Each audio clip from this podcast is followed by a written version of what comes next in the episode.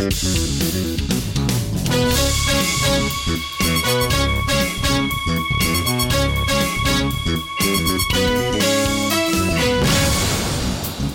and welcome to the Tech.eu podcast with myself, Neil Murray, and Roxanne Varza. Hi, Roxanne. Hi, Neil. So, this week we will cover Bitcoin in Europe with the arrival of Circle and more. We'll discuss the layoffs at Nokia, which uh, sound pretty massive. We'll talk about an Israeli startup this week, Twiggle, that raised 2.5 million to compete with Amazon in product search. Editor Robin interviews Project A Ventures, and we wrap it up with a look at startup demographics and whether we're all just a bunch of rich, white, well educated folks. So let's get started with Bitcoin.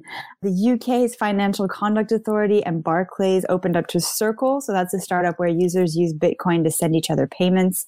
For anyone who doesn't know the startup, it was actually the first company to receive a BitLicense in the state of New York, which I guess is considered the most restrictive state regulation for Bitcoin. Now, Circle users in the UK can use the company's app to transfer British sterling for free. Apparently, the FCA has approved 80 licenses for money transfer companies since 2011, but hasn't confirmed yet if this is the first one to use Bitcoin or not most likely is.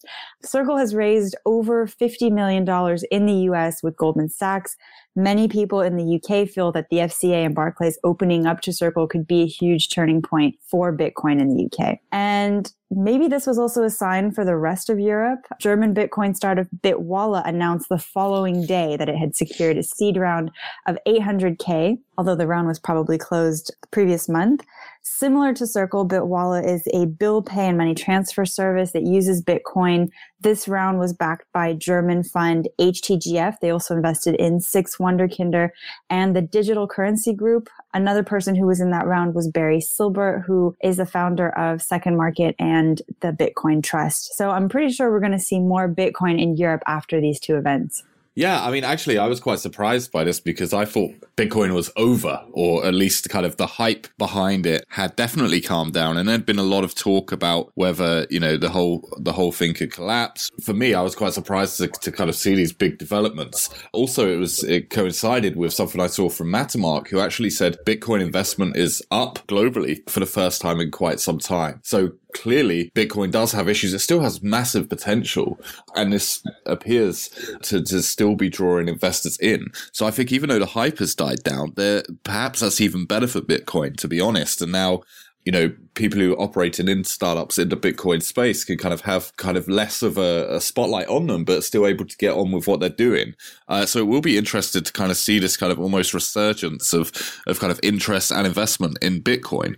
I mean, and you'd think, I mean, in general, Europe is kind of less heavily heavy on the, the financial regulations. One of the reasons why fintech does so well in Europe, because it's a little bit easier to scale a fintech startup in Europe than it is in the US due to regulations. So you would think that we would also kind of apply that to, to Bitcoin as well.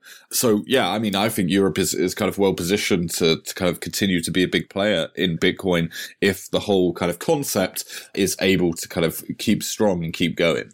Yeah, I definitely agree with you. I thought it was over too. So I think this is a, a really good sign. I think we'll probably uh, continue to see things like this moving forward. Now, Nokia's layoffs, not really a surprise anymore, I guess. They've announced another round of global layoffs following the merger with Alcatel Lucent as part of a cost savings plan to save 900 million euros. Obviously, that's not all in the layoffs, but that's a huge part of it. It's kind of difficult to find overall numbers, but different sources mentioned that layoffs should be happening in roughly 30 countries, could mean as many as 15,000 jobs or 14% of Nokia's global workforce. So breakdown, this means roughly 1,300 jobs in Finland alone. So that's just under 20% of the 6,850 employees that they have in Finland, approximately half of Finland's population. No, I'm, I'm just kidding. It's actually a population of 5.4 million. It was also just under 30% of the German office is going to be cut. In France, the situation is interesting as well. It looks like they're cutting 400 jobs. They're also hiring 500 people in R&D as part of a deal with the French government to keep 4,200 jobs in the country for at least two years after the Alcatel deal goes through. So that's a sounds like a very cool thing that we see in France. I'm wondering though, like, what does this actually mean for the ecosystem? Yeah, I mean, you joke about it being half of Finland's population. There's certainly no other company that has kind of a bigger impact on Finland than Nokia in many ways over the years. I mean, you know, most people do end up working there in, in, some in some shape or form, or at least do have kind of a family member. Even, even my uncle has worked at Nokia, so they're one of those companies that does have a huge impact in Finland and in Europe. So yeah, I, I mean, it's a joke, but also they they really do kind of have this kind of hold over Finland. So yeah, I mean, I think this news is is really bad for Finland, but at the same time, we can look at it as a, in a positive way. I mean, it's thirteen hundred people with with kind of good, strong experience in a big tech company. So you know, we can hope that a lot of these people find their way into kind of the the startup scene or the tech you know the general tech scene, uh, and I think that's more likely these days in Finland. I mean, with with kind of the success of Slush as well, you know, tech and startups is a real job option. Uh, kind of people before, you know, in in Finland especially, they'd want to work for McKinsey or one of the big consulting firms. And with the success of Rovio, companies like that, Supercell, now you know most kids in school they want to end up working for one of these companies. So there's been a kind of big shift in Finland. I mean, I think that that Finland has benefited benefited before from layoffs at Nokia and kind of the collapse of Nokia could be argued as one of the best ever things to happen to Finland's tech startup scene. So yeah, there's some positives to be taken from the negative, but I do, you know, 1300 people losing their jobs, it, it, you know, you can never call that a good thing. Yeah, I find that really interesting that you said this the collapse of Nokia could be one of the best things to ever happen to Finland. I think you have a really good point with regards to the ecosystem, with regards to that talent that's now available. I'd actually heard someone say a while ago that a lot of the new generation of startups that we're seeing today in that region, it's all kind of ex Nokia, maybe even some ex Skype, some ex Angry Birds. I know Skype isn't actually from Finland, but just kind of all over that region that once you have these big companies like that and um, people start leaving, then you end up getting newer talent in young startups. So we'll have to see what happens there. Hopefully not as bad as it sounds. So now we've rarely covered Israeli startups on the show, but I guess everyone knows that doesn't mean there isn't anything happen in Israel. It's actually quite the opposite. So this week, Israeli based Twiggle raised 12.5 million to compete with Amazon in product search definitely sounds ambitious to me. The company defines itself as a digital commerce search engine powered by data science, AI, and machine learning. So definitely heavy on the tech side. Funds will be used to continue to challenge Amazon's A9 product search engine and to continue international expansion. So what's interesting is that they have a very international group of investors in this round. They have Naspers, which is South African. They have Yahoo Japan. They have an Israeli fund called State of Mind Ventures. They have Sir Ronald Cohen, who I didn't know. I'm really embarrassed because when you look up his profile, he's been described as none other than the father of British venture capital. So I think very, very kind of eclectic group of investors in this last round, but definitely will help them if they're expanding internationally. Company founded in 2013, but it still seems to be developing its product. You can't really find a, a, test or anything on the website. There's, I haven't been able to confirm anyone that's currently using it, but their approach, I guess, when you kind of like read about it, seems to be to make search much more human, a natural extension of ourselves. That's essentially how uh, Israeli blog Geek Time described it. Yeah, I mean, this kind of this round is kind of it's almost like a typical Israeli round, at least how I kind of view Israel. I mean, it's like a big amount of money for a startup that's you know it's only a couple years old basically, so it's, it's able to raise big money, which you know, in Israel is able to attract a lot of venture capital and it's extremely ambitious. Like you say, it's going to compete with Amazon. And, and that's kind of symbolic. I don't know if symbolic is exactly the right word, but it's so typical, in my view, at least, of, of kind of how I view the Israeli scene. It's a scene which is able to raise money and it's a scene which is really ambitious. And the startups, they go for these kind of big companies and they kind of compete. You know, they're not scared to go and compete with Amazon. So yeah, I mean, it's, it's kind of interesting in that way. And I think Israel's seen as one of definitely one of the more ambitious ones that we do have in Europe. So it's it's always interesting to hear these of these companies that you you know you don't hear of them, and then all of a sudden they've raised a big amount of money and they're going for Amazon. So yeah, I, I'm always impressed by Israeli ambition. And had you heard of this Sir Ronald Cohen before this round? No, I did not know the father of British venture capital. We should get him to some event. I don't know why we've never spoken about him before. His, his background is insane. I encourage all of our listeners to go check him out on Wikipedia. So now we have our editor, Robin, interviewing Germany's Project A Ventures. Hey, this is uh, Robin Wauters from TechEU. I'm here with Florian from Project A. What's Project A? Yeah, from Project A. We had, we try or we intend to be an operational VC. So we have a fund of 80 million euros, uh, currently in process of raising a second fund that will be slightly bigger.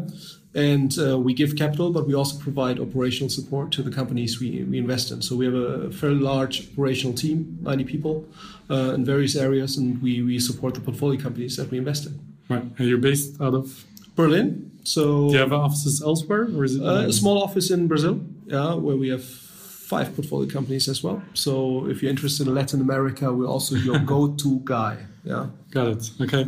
Um, you mentioned 90 people. Yeah. As operational for a relatively young VC firm. How does that work?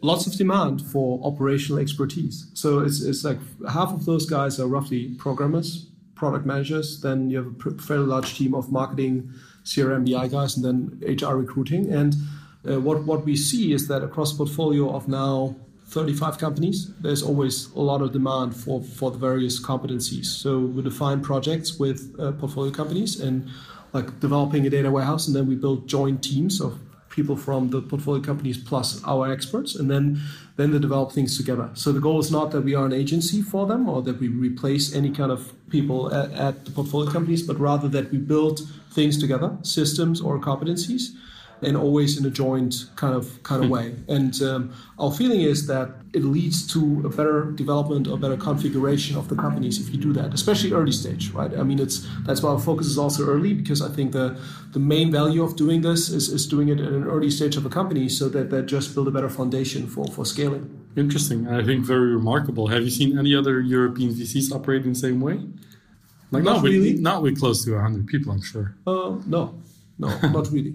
Um, and um, uh, it's it's not easy to manage. Also, I mean that that's that's. But I think that's the thing that differentiates us, right? So you yeah. rather get that done. Yeah, for all the VCs in Europe that say they're different, you're actually doing something. We we are different, but, and we think it's a good idea. And I think uh, the first signs of of uh, us being around now for four and a half years looks that it's not the stupidest idea uh, to mm-hmm. do this.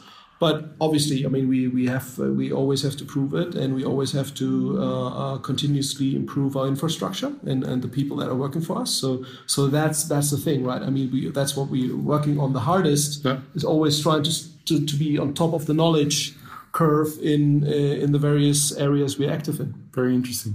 You get 30 seconds to promote some of the companies you've invested in. So go. What are your portfolio hotshots? Uh, Catawiki definitely uh, from Amsterdam. It's a very cool company, co-investment with Accel and LeadEdge. eBay 2.0, the much better marketplace for collectibles.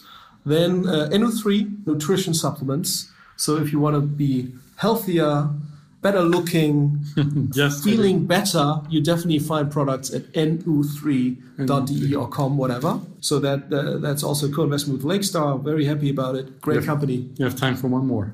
IOTA. IOTA is the leading marketplace for real-time advertising programmatic user hmm. profiles. So very sexy product if you cannot uh, really find a way to. well done. You're well prepared as well. I've seen the venture capital scene in Berlin mm-hmm. specifically mm-hmm. change over the last few years quite significantly, and, and also in the last 12 months, really. So, how do you see that from, from an inside perspective? What do you see happening here?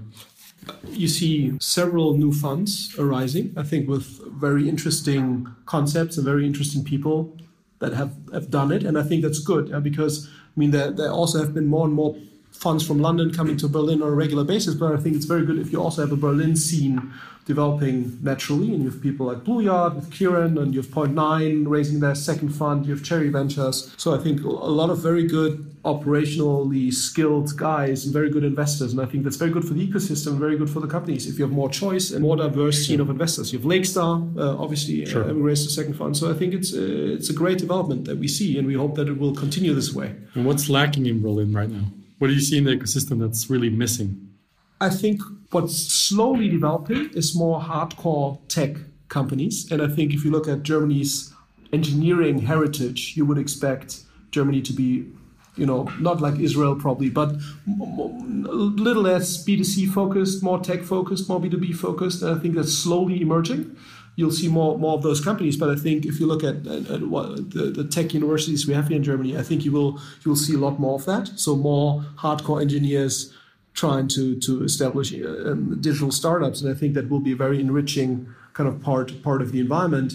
Um, and I think it, what we're also still lacking is is pre-Series A and Series A capital. Yeah, really? there's, yeah, there's still a shortage of that if you compare it to other uh, uh, ecosystems. I mean, if you compare it to the London ecosystem, that's still lacking. So I think there's still a lot of entrepreneurial expertise that gets cut out pre-Series A because they're not able to raise a Series A. Yeah, and I think um, there, there's still a shortage of that. But I, uh, the funds we just talked about, I mean, are solving part of that problem. But I think if you uh, if you think about the diversity of the ecosystem uh, in, in that sense in London um, uh, I think there's still, still not there yet. Yeah. yeah. got it. You had 30 seconds to promote uh, your portfolio.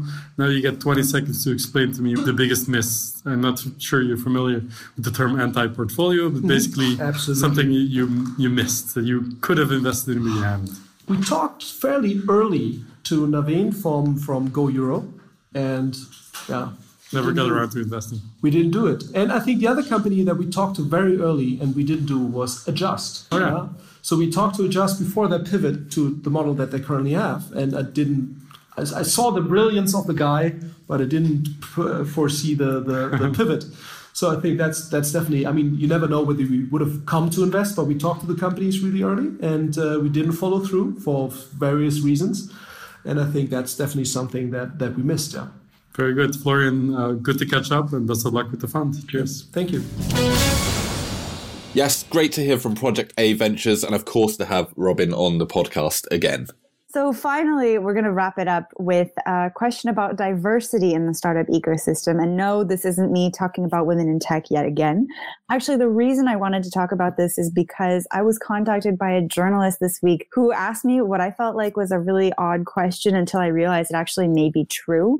And that is, is our ecosystem predominantly people with a similar education level coming from kind of similar institutions? I guess in France, we see a lot of people coming from business schools. They all come from also obviously technical universities, but a little bit less.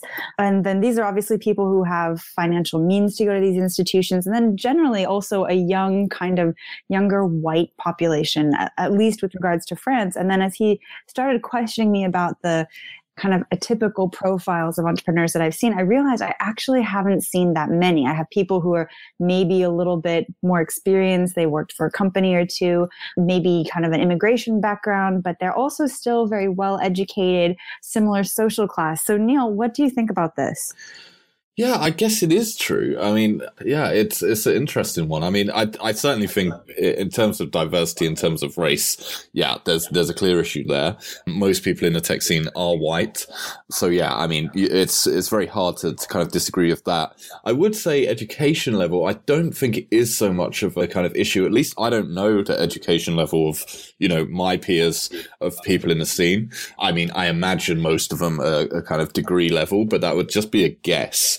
And the the reason why I make that point is I think that it doesn't matter so much what the education level of so you know it's possible that everyone does have a similar education level, but I don't think that it matters or that it is a thing because I don't I don't have a clue of uh, you know who's educated to what. I didn't actually ever complete my degree, so I can I can certainly kind of stick my hand up and say I'm I'm not one of the the usual profiles if if we're assuming that everyone is kind of degree educated. Similar social class, yeah, I mean I guess so, but I, I think that maybe not everyone came from the same social class, but essentially we are in the same social class by kind of being in the tech scene. I think most people are in a similar kind of social class just because that's who you're then hanging around with. So I don't think there's necessarily an issue here apart from kind of race and and gender but in terms of kind of education stuff like that i don't feel like there's barriers to change. So I guess that's kind of how I feel about it is yes, there may be a lot of people who are kind of fairly similar, but I don't think that we're necessarily putting barriers in place to ensure that it stays like that or that, that we're not encouraging diversity, if you see what I mean. So yeah, I think this probably really depends a lot on the country. Like I can see uh, huge differences actually between London and Paris. I think when you go to London, you actually come across a lot of people from very different backgrounds. You have a lot of immigrants that have gone to London and launched companies. With regards to education level, I do find that we don't. I mean, I, I didn't realize Neil that you're not a degree holder because you seem to me like a degree holder. Um, so I think that's a really interesting point that you made. But when we talk to a lot of these young startup founders, a lot of them, I mean, I don't think I've come across anybody who's like, you know, Mark Zuckerberg, Steve Jobs, you know, dropout style. And then not anybody who's actually coming from a really kind of poor socioeconomic background and trying to kind of innovate their way out of it. So that is something I would still really like to see. And I think hopefully we have a lot of social projects that today are starting to work with those populations as well. Definitely. I think that's definitely a, a, kind of promising thing for, for, for the ecosystem to have. And, you know, I, I think diversity in all aspects is only going to be a positive one uh, for the ecosystem. It just naturally means kind of more points of view, more skills. So I think that the ecosystem will certainly benefit from having diversity across all fields and levels and, and race and gender and education and everything. So yeah, I, I always think diversity is a good thing. So that's it for this week. We'll, of course, be back next week. You can follow the podcast, subscribe to it on iTunes, SoundCloud, and Acast. Please give us your feedback. Let us know what you thought of this week's podcast, or if there was anything that you thought was particularly controversial or wrong, or you particularly enjoyed. Do let us know. We're on Twitter at Neil S.W. Murray, or at Roxanne Varza, and at tech underscore EU. And of course, the website is tech.eu. Thanks, Roxanne. Thanks, 行。